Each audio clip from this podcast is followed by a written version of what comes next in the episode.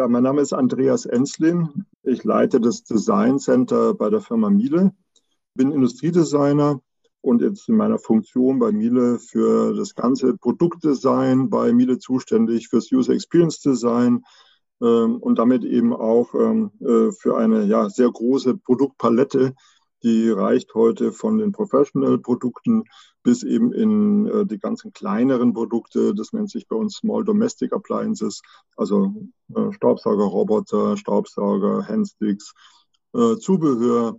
Ähm, man kann an dem, glaube ich, schon ermessen, äh, dass das äh, mit unserem kleinen Design-Team, wir sind knapp 50 Leute, schon eine ziemliche Aufgabe ist.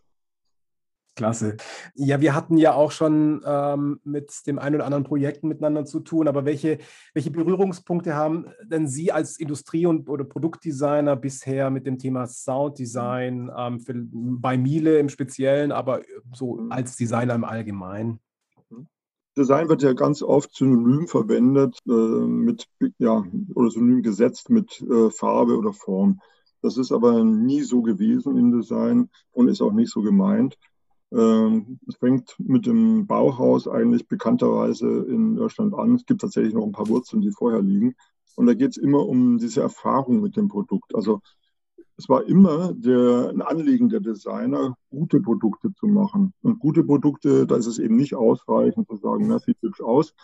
Wir müssen eben auch etwas erfüllen äh, in Richtung einer guten Nutzung.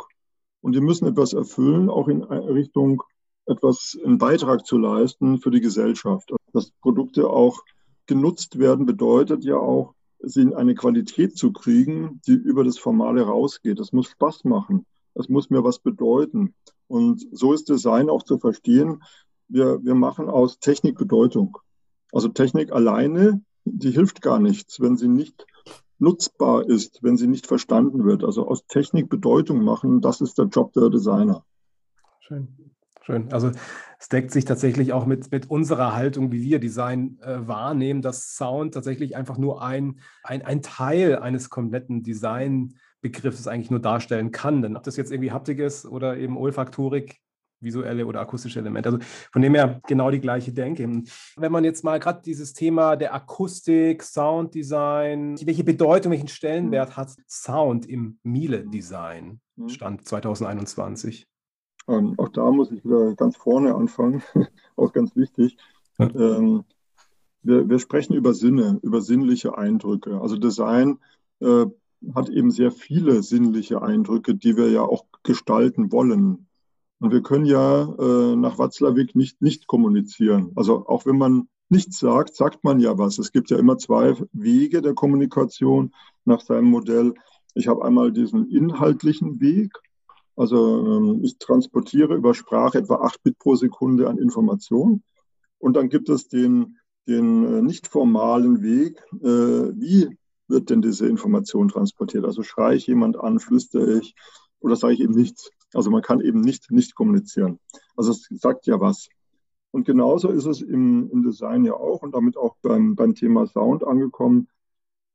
Äh, wir transportieren extrem viele Botschaften. Das sind visuelle Botschaften, das sind sinnliche Botschaften. Und wenn man alle Sinne nimmt, zusammennimmt, äh, dann sagen die Psychologen, dass man so ungefähr ein Terabyte pro Sekunde an Informationen äh, transportiert. Also ein Produktdesign in seiner ganzheitlichen Wahrnehmung hat eine Botschaftsgröße von ein Terabyte pro Sekunde. Und da ist Sound nicht isoliert zu sehen, sondern äh, was wir heute wissen, äh, auch hier bleibt der Fortschritt nicht stehen. Ähm, Sound ist zum Beispiel die Hälfte der Haptik. Äh, klingt immer ein bisschen verrückt, aber dann, da gibt es äh, wirklich genügend äh, wissenschaftliche Arbeit, man muss einfach nur lesen. Äh, haben wir auch nachweisen können in unserem Test. wenn man also einen Drehwahlschalter hat oder einen Taster, dann ist dessen Haptik zur Hälfte vom Sound abhängig. Äh, setzt man Menschen den Kopfhörer auf und schneidet den Sound ab, ist die Haptik plötzlich eine andere. Und genauso ist es auch mit Geschmack im Übrigen. Ja. Also man weiß heute, dass Kuchen von blauen Tellern äh, 10% schlechter schmeckt und so weiter. Es ist ziemlich verrückt. Äh, aber wir sind als Menschen eben nicht in unseren Sinneseindrücken trennscharf. Und das muss man immer wieder sehen Wir, wir sprechen, ähm, damit wir es besprechen können, gerne in, in abstrakten, also wir sprechen über Sound, wir sprechen über formale Aspekte, wir sprechen über Bedienung oder Haptik, äh, aber tatsächlich ist ein Produkt immer ganzheitlich in seiner mhm. Erfahrung. Mhm. Es ist das ist sehr, sehr, sehr spannend. Also bei dem Thema Haptik und äh, Sound fällt mir natürlich immer ganz gerne so das Thema Vibroakustik ein und äh, das, das Handy vibrieren und dieser schöne, äh, der schöne Effekt, wenn dann in irgendeinem Meetingraum das, mhm. dann das, äh, das Handy vibriert und alle relativ mhm. panisch so sich an die, an die Hosentaschen mhm. fassen oder an die Jackentaschen, um zu schauen, war es jetzt mhm. mein Handy, welches gerade vibriert hat und, und mhm. man will vermeintlich äh, stumm sein, ist es aber nicht. Also da ist dann auch, auch sehr, sehr schön, wie, wie teilweise auch ein sehr, sehr ruhiger Klang dann durch in, innerhalb einer Stille sehr, sehr laut wirken kann. Und ja, wie gesagt, wir transportieren Botschaften. Ne? Da sind wir ja ganz schnell bei der Markenbotschaft. Ähm, und das war ja auch mit einer der Anlässe, warum wir äh, solche Testungen gemacht haben. Einfach mal auch zu verstehen, ist schon ein bisschen länger her. Was mhm. macht das denn eigentlich, äh, mhm. Sound, Akustik mit einer Marke? Mhm. Und wir wissen alle, ähm, dass dieser Kontext immer entscheidend ist, in dem im Sound da ist, wie jetzt in dem Beispiel mit dem Vibrieren, mhm. äh, wie man etwas einordnet, wie man reagiert, äh, wie man auch verwirrt reagiert. Ja? Mhm. Äh, ähm, bleiben wir nochmal kurz beim, beim Handy, ne? wenn man so einen Klingelton hat, der dann wie so eine kleine Stechmücke klingt, äh, das löst eben auch Reaktionen aus. Und diese Reaktionen, die sind eigentlich immer das Entscheidende. Ähm, wir wünschen uns im Design, dass wir die ja auch steuern können. Wir wissen ja nicht genau, was wird es bei Kunden auslösen, aber wir haben eine Idee, wie das sein müsste, dass es beim Kunden etwas auslöst. Also wie ist die wahrgenommene Qualität denn zu steuern? Und da gehört eben dieser sinnliche Eindruck äh, unmittelbar dazu. Mhm. Äh, es geht am Ende ja auch um Vertrauen. Also vertraue mhm. ich dem Produkt, der Leistung des Produkts oder vertraue ich dieser Leistung nicht? Und da gehören viele Elemente hinein. Äh, ein kleines Beispiel auch beim, beim Sound äh, ist ja, wenn sich ein, sagen wir mal bei der Waschmaschine so als Beispiel, ist beim Auto nicht anders, äh, irgendwann hat ein Produkt ein vertrautes Geräusch. Was passiert, wenn dieses vertraute Geräusch abweicht? ja, dann, dann, dann passiert etwas mit mir. Einmal, ich rutsche aus meinem ja, aus meinem Erwartungshorizont heraus. Ich kriege also jetzt Aufmerksamkeit, da ist etwas anders. Das passt nicht mit dem zusammen, was ich erwarte. Ähm, und wenn es dann äh, rumpelt beim Auto, ja, dann fährt man in die Werkstatt und das ist bei der Waschmaschine nicht anders. Dann gucke ich erstmal, was ist denn eigentlich los? Und genauso kann man das auch übertragen auf eine Marke. Äh, ich habe eine Erwartung an die Marke und wenn dann eine Waschmaschinentür, wenn die neu ist, äh, auch wenn sie gebraucht ist, aber wenn sie neu ist, quietscht, dann habe ich eine Störung. Dann äh, äh, widerspricht es meiner Erwartung. Und wenn ein äh, Geräusch, äh, ein Sound ähm, dann nicht dem entspricht, wie ich es erwarte, kann ich, äh, wenn ich viel Glück habe, kann ich etwas haben, etwas bekommen als Reaktion, äh, was gut ist. Meistens hat man aber eben kein Glück und man stiftet Verwirrung. Und das ist das, was die Designer ja wollen. Wir wollen wenn positive Überraschung stiften, also positive Verwirrung im Sinne von hoppla, toll. Ähm, am liebsten ist uns aber, dass etwas nicht stört. Und das ist eigentlich das Entscheidende. Also erstmal überhaupt dahin zu kommen, dass Sound, Geräusche keine Verwirrung stiften, dass die passen, dass die nicht stören. Die Königsklasse ist aber eine andere. Da geht es dann einen Schritt weiter, dass man dorthin kommt, äh, ein Erlebnis wirklich zu gestalten.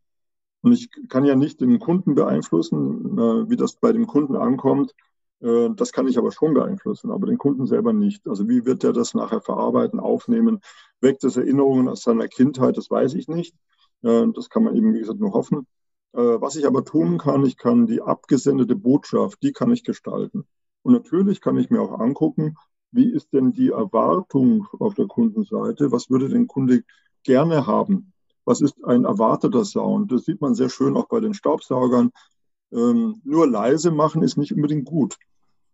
Äh, ich brauche dann eben auch doch nochmal vielleicht eine akustische Rückmeldung. Ich brauche vielleicht auch einen Sound in einer Qualität, die mir äh, letztlich auch vermittelt, dass es nicht bloß funktioniert, sondern dass es auch noch gut funktioniert. Mhm. Da kann man auch sehr schnell Fehler machen, äh, die dann ja leicht passieren, wenn man nicht über diese ähm, darunter liegenden Eindrücke, die Psychologie darunter, das nennt sich Psychoakustik, wenn man darüber nicht Bescheid weiß. Dann macht man einfach mal was leise äh, und dann gucken einen Kunden an und sagen, funktioniert nicht. Ja, sehr, sehr, sehr schönes Beispiel. Also so, ähm, was, was mir da gerade in den Sinn kam, äh, ist das Thema der intermodalen Analogien. Also wenn, wenn wir ja aus, aus äh, Sounddesigner-Sicht ein eine Aufgabe haben, eine Funktion äh, zu verklanglichen. Und es gibt zum Beispiel schon eine visuelle Entsprechung. Dann versuchen wir ja über diese Analogien, die es gibt, also über die Form, über die Farbe, über äh, die Komplexität der, der visu die visuellen Ausprägungen, einen Sound zu abstrahieren. Und da gibt es ja so diese, diese Analogien, die wir ja alle in uns haben, so im Sinne von ein spitzer Ton, ein, ein scharfer Klang, so diese Eindrücke, die wir, die wir sozusagen beschreibbar machen mit mit der mit zur Hilfeleistung von anderen Sinnen. Ähm, wie ist es, wie ist es als aus, aus visueller Sicht jetzt gesehen, gibt es, ist Sound teilweise eine Inspirationsquelle für das Design, also für die visuelle Form, auch wenn es natürlich ganzheitlich äh, ein, ein Thema ist, ist äh, mir klar, aber gibt es manchmal so, ob das Musik, Musik ist oder sonst irgendwelche ähm, Soundelemente, wo man als Design, als visuell Produktdesigner so ein bisschen sich inspirieren lässt? Unbedingt, das geht ja in beide Richtungen. Also einmal abgesendete Botschaft, ja, die, die wir ja, äh, wie gesagt, gerne kontrollieren möchten, wo wir uns klar werden müssen, was, was für eine Botschaft senden wir an wen. Und dann andersrum äh, gibt es natürlich sehr viele auch äh, ja klangliche Botschaften, die wir ja auch wieder als Menschen einordnen, äh, die dann auch eine Stimmung verändern. Ja, das ist ja auch etwas, ähm, was ja sehr, sehr deutlich geworden ist die letzten paar Jahre in der Forschung. Ähm, das Gehör ist der einzige Sinn, den ich nicht abschalten kann. Der, der funktioniert auch nachts. Und tatsächlich kann man, äh, das ist äh, auch gezeigt worden in verschiedenen Forschungsarbeiten, man kann tatsächlich auch ähm, Menschen nachts Dinge beibringen. Ähm, auch ganz seltsam, dass das funktioniert, aber ist äh, von der Evolution her auch irgendwie logisch. Ähm, sieht man auch schön bei, bei unseren Haustieren, ne? wenn man so eine Katze zu Hause hat. Äh, da gehen die Öhrchen hoch, wenn man die Tür aufmacht. Die wacht aber nicht auf die Katze. Da gehen die Öhrchen dann mit, wenn man durch den Raum geht. Dann ist alles gut, ja, kenne ich, macht nichts, tut nichts und dann gehen die Öhrchen wieder runter. Wehe, aber es ist ein fremdes Geräusch oder es ist sogar ein Fremder, dann ist die Katze weg. So schnell kann man gar nicht gucken. Hm. Und ich glaube, das zeigt auch, wie, wie wir heute noch alle in der Evolution verhaftet sind. Ja, da kommen wir auch nicht aus. Und deswegen ist es umgekehrt eben auch immer eine Inspiration, wenn man einen Sound hört. Was verbindet man damit? Welches Gefühl löst es denn aus? Mhm. Ähm, auch da schöne Beispiele in der letzten Zeit, das verfolge ich so ein bisschen. Was passiert eigentlich gerade in der Elektromobilität mit Fahrzeugen, die Sound haben müssen? Ähm, warum müssen sie eigentlich Sound haben? Komme ich auch gleich dazu. Äh, und wie müssten die denn eigentlich klingen? also hier äh, kommt eine ganz, äh, ganz eigenartige Welt zusammen. Einmal eine Welt der Gewohnheiten. Also wir, wir sind äh, drauf geeicht. Also wer mal in, in Ländern unterwegs war mit einem Linksverkehr und dann versucht über die Straße zu gehen. Ähm, in London ist das gut geregelt. Da ist auf die Straße gepinselt. Guck mal äh, die, auf die richtige Seite, bevor du über die Straße läufst. Denn wir sind als ähm, als Menschen, wenn wir aus, äh, aus Deutschland dann kommen, sind wir darauf geeicht, dass Gehör und das Visuelle äh, zusammenpassen. Ich, ich, gucke, aber tatsächlich verlasse ich mich auch zur Hälfte aufs Gehör. Ähm, wenn ich in England bin, gucke ich leider nach der falschen Seite. da muss ich sagen, bin ich inzwischen auch sehr vorsichtig. Ähm, äh, da gehöre ich nicht zu denen, die bei Rot über die Straße gehen. Das traue ich mich nicht. Äh, und genauso ist es eben bei der Elektromobilität. Äh, ich verlasse mich auf mein Gehör. Leider bringt mir das keine Rückmeldung, äh, weil die Fahrzeuge nicht zu hören sind.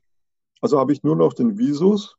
Das Gehör wird nicht bedient durch ein Elektrofahrzeug. Ich habe aber die Erwartung im Straßenverkehr, weil ich mich da orientiere zur Hälfte mit dem Gehör. Und dann geht es eben daneben, ja, weil ich in die falsche Richtung geguckt habe und die Gefahr aus der anderen Richtung kommt. Deswegen die gesetzliche Vorgabe äh, bei niedrigen Geschwindigkeiten, sprich also im, ja, im, im Bereich, in dem sich immer Stadtverkehr bewegt, äh, ein Geräusch machen zu müssen. Das Dumme ist, niemand hat sich darüber Gedanken gemacht, wie ein Elektrofahrzeug sich anhören soll. Also es muss sich irgendwie anhören. Jetzt kann man ja losgehen und sagen, egal, jetzt hört sich eben an wie ein Verbrenner. Ist aber vielleicht auch nicht so die gute Idee. Äh, wir wollen ja, dass es leiser wird und wir wollen ja auch Unterschiede haben. Mhm. Und da gibt es heute noch keine Gewohnheit, ich sage es mal so. Ja, ich, ich, war als irgendwie fünf- oder sechsjähriger, war ich auf VW-Motoren geeicht. Und ich habe auch den VW von meinem Großvater, habe ich rausgehört. Also wenn, wenn der kam zu Besuch, wusste ich, das ist mein Großvater. Das sind also so, so Dinge, die sind im Kopf.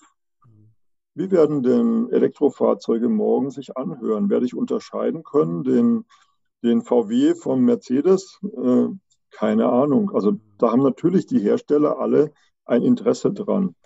Ähm, ich weiß auch nicht, wie sich das in Zukunft, wie gesagt, entwickelt, aber heute ist sehr, sehr interessant zu sehen, sind äh, alle Fahrzeughersteller in Richtung Elektromobilität bei einem Sounddesigner und alle äh, bauen sich einen Sound, der eine Geschichte erzählt. Äh, ob das Harley Davidson ist, die dann einen startenden Düsenchat irgendwie mit einarbeiten, ob das BMW, Mercedes, Audi und wer immer sind. Also das finde ich gerade ganz interessant, dass jetzt Geschichten erzählt werden, ne? deswegen Inspiration. Wo nehme ich mir die her? Welche Geschichte will ich erzählen? äh, wie aggressiv, wie freundlich will und muss ich klingen, was passt zur Marke. Und da sind wir ganz schnell in einer sehr, ähm, ja, sehr ungewohnten Diskussion. Äh, wie muss die Marke klingen?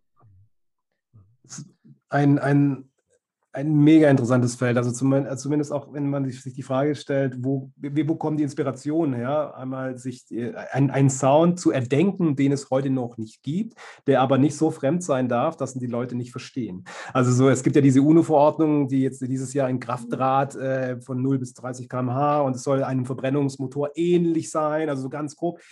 Und da gibt es ein Soundbeispiel dabei. Und ist total spannend, weil in Recherche eines, eines äh, Zukunftssounds-Vortrages, den ich mal gehalten habe, ist mir aufgefallen, dass dieses Soundfile einem Science-Fiction-Soundfile von, ah, in dem Fall war es Blade Runner, also sehr, sehr ähnlich klingt. Und da habe ich mich natürlich auch gefragt, inwieweit ist, ist Media Inspiration für Design. Also in dem Fall war es Science Fiction, der, der, der die Klangwelt im Endeffekt ein bisschen auch vorgeprägt hat und so fast schon etabliert hat. Und äh, wie, ich glaube, also ich glaube an so eine Evolution, dass man von diesem Status quo, wo heute sich die, die Motoren-Sounds, die Elektromotoren-Sounds relativ ähnlich klingen, alle, ob das jetzt Renault ist oder Audi, BMW, die mhm. haben alle so einen ähnlichen Duktus. Ich glaube, dass es irgendwann mal eine Veränderung geben wird. Wie gesagt, 10, 20 Jahren werden es da Veränderungen geben. Aber momentan brauchen wir die Akzeptanz des, des, des Benutzers, wie mit dem Relais-Klicken. Keiner wollte irgendwie ein Ping-Pong, alle wollten einen Klick-Klack, weil es einfach gelernt war und so. Ähm, das ist halt total spannend. Wir leben da in einer sehr, sehr aufregenden äh, Sounddesign-Zeit. Ja, wie gesagt, wir, wir sind Menschen und als Menschen haben wir das hat sehr gut funktioniert für die Art. Äh, wir sind jetzt bald 10 äh, Milliarden Menschen auf dem Planeten. Äh, wir haben mit unseren Sinnen es geschafft, uns in einer extrem komplexen und auch gefährlichen Welt zu behaupten. Und es war immer eine gute Idee, Gefahren, sich Gefahren gar nicht auszusetzen, weil man auf Distanz bleibt. Und da hilft Gehör, da hilft eben auch der Visus, also das, das Gucken, die Augen. Das sind so Sinne, die Gefahr auf Distanz halten. Deswegen ja. sind diese beiden Sinne auch so eng verkoppelt und deswegen machen die auch Bilder. Also ich, ich glaube nicht, dass es jemand gibt, der sich dem Gefühlen entziehen kann, die die Kinoleute schaffen mit Sounds. Einfach mal den Ton abschalten, dann ist die Spannung weg im Krimi. Ähm, einfach mal weghören, also ähm, die Ohren zuhalten. Das macht man ja als Kind, wenn man sich fürchtet im, im, beim Film, ja. dann ist die Spannung weg. Ja. ja, total. Oder sich so einen, so einen Alltags-Soundtrack äh, auf die Ohren zu legen, im, im, im Zug zu sitzen, rauszuschauen ja. und man ist sozusagen im, im Echtzeitkino. Ja, sehr spannend. Ähm, wir sind eigentlich sozusagen von, schon fast so im, äh, im, im, Landeanflug, so um jetzt mal in der mhm. Reisemetapher zu bleiben. Was, was mich noch interessieren würde, ob es für Sie eine Art Lieblingsgeräusch, Klang gibt, welchen Sie sehr gerne hören. Also wo Sie sagen, das ist ein vertrauter Klang, ein Geräusch, äh, egal was. Ähm, also ganz speziell ist keine Musik, sondern eher ein mhm. Geräusch. Gibt es irgendwas, was Sie besonders begeistert, wenn Sie diesen, dieses Geräusch, diesen Klang hören? Mhm. Also was mh, was, was mir immer Ruhe verschafft. Ne? Also jetzt auch nicht nicht Ruhe im Sinne von, dass äh, akustisch Ruhe ist, sondern dass ich zu einer seelischen Ruhe komme, äh, ist, wenn ich beim Segeln bin. Mhm. Also äh, das gibt mhm. jetzt nicht den, das, den, sagen wir, den einzelnen Eindruck einer Welle oder von einem Wind, sondern es ist dieser, dieser Teppich, der dabei entsteht aus dem Zusammenspiel. Äh, das ist etwas, was mich immer sehr runterholt, was mich langsam macht, was mir sehr gut tut äh, und was mich auch sehr beruhigt.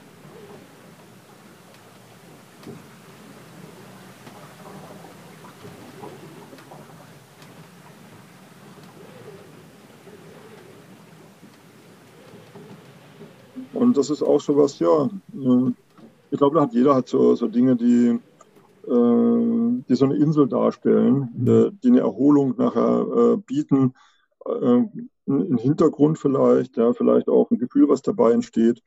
Ähm, also für mich ist es beim, beim Segeln dann, wenn ich unterwegs bin mit einem Segelboot gerade auf dem, auf dem Meer, das ist so herrlich. dieses, dieses beruhigende, äh, für mich eben auch äh, ja, etwas, was ein ganzer Gegensatz ist zu meinem Alltag. Ach, sehr schön, äh, sehr schön. Das erinnert mich tatsächlich, ich bin ja, bin ja ein Bodenseekind äh, sozusagen. Und äh, was mich auch immer sehr beruhigt, ist in Hafennähe dieses leichte Geklöckel der Masten.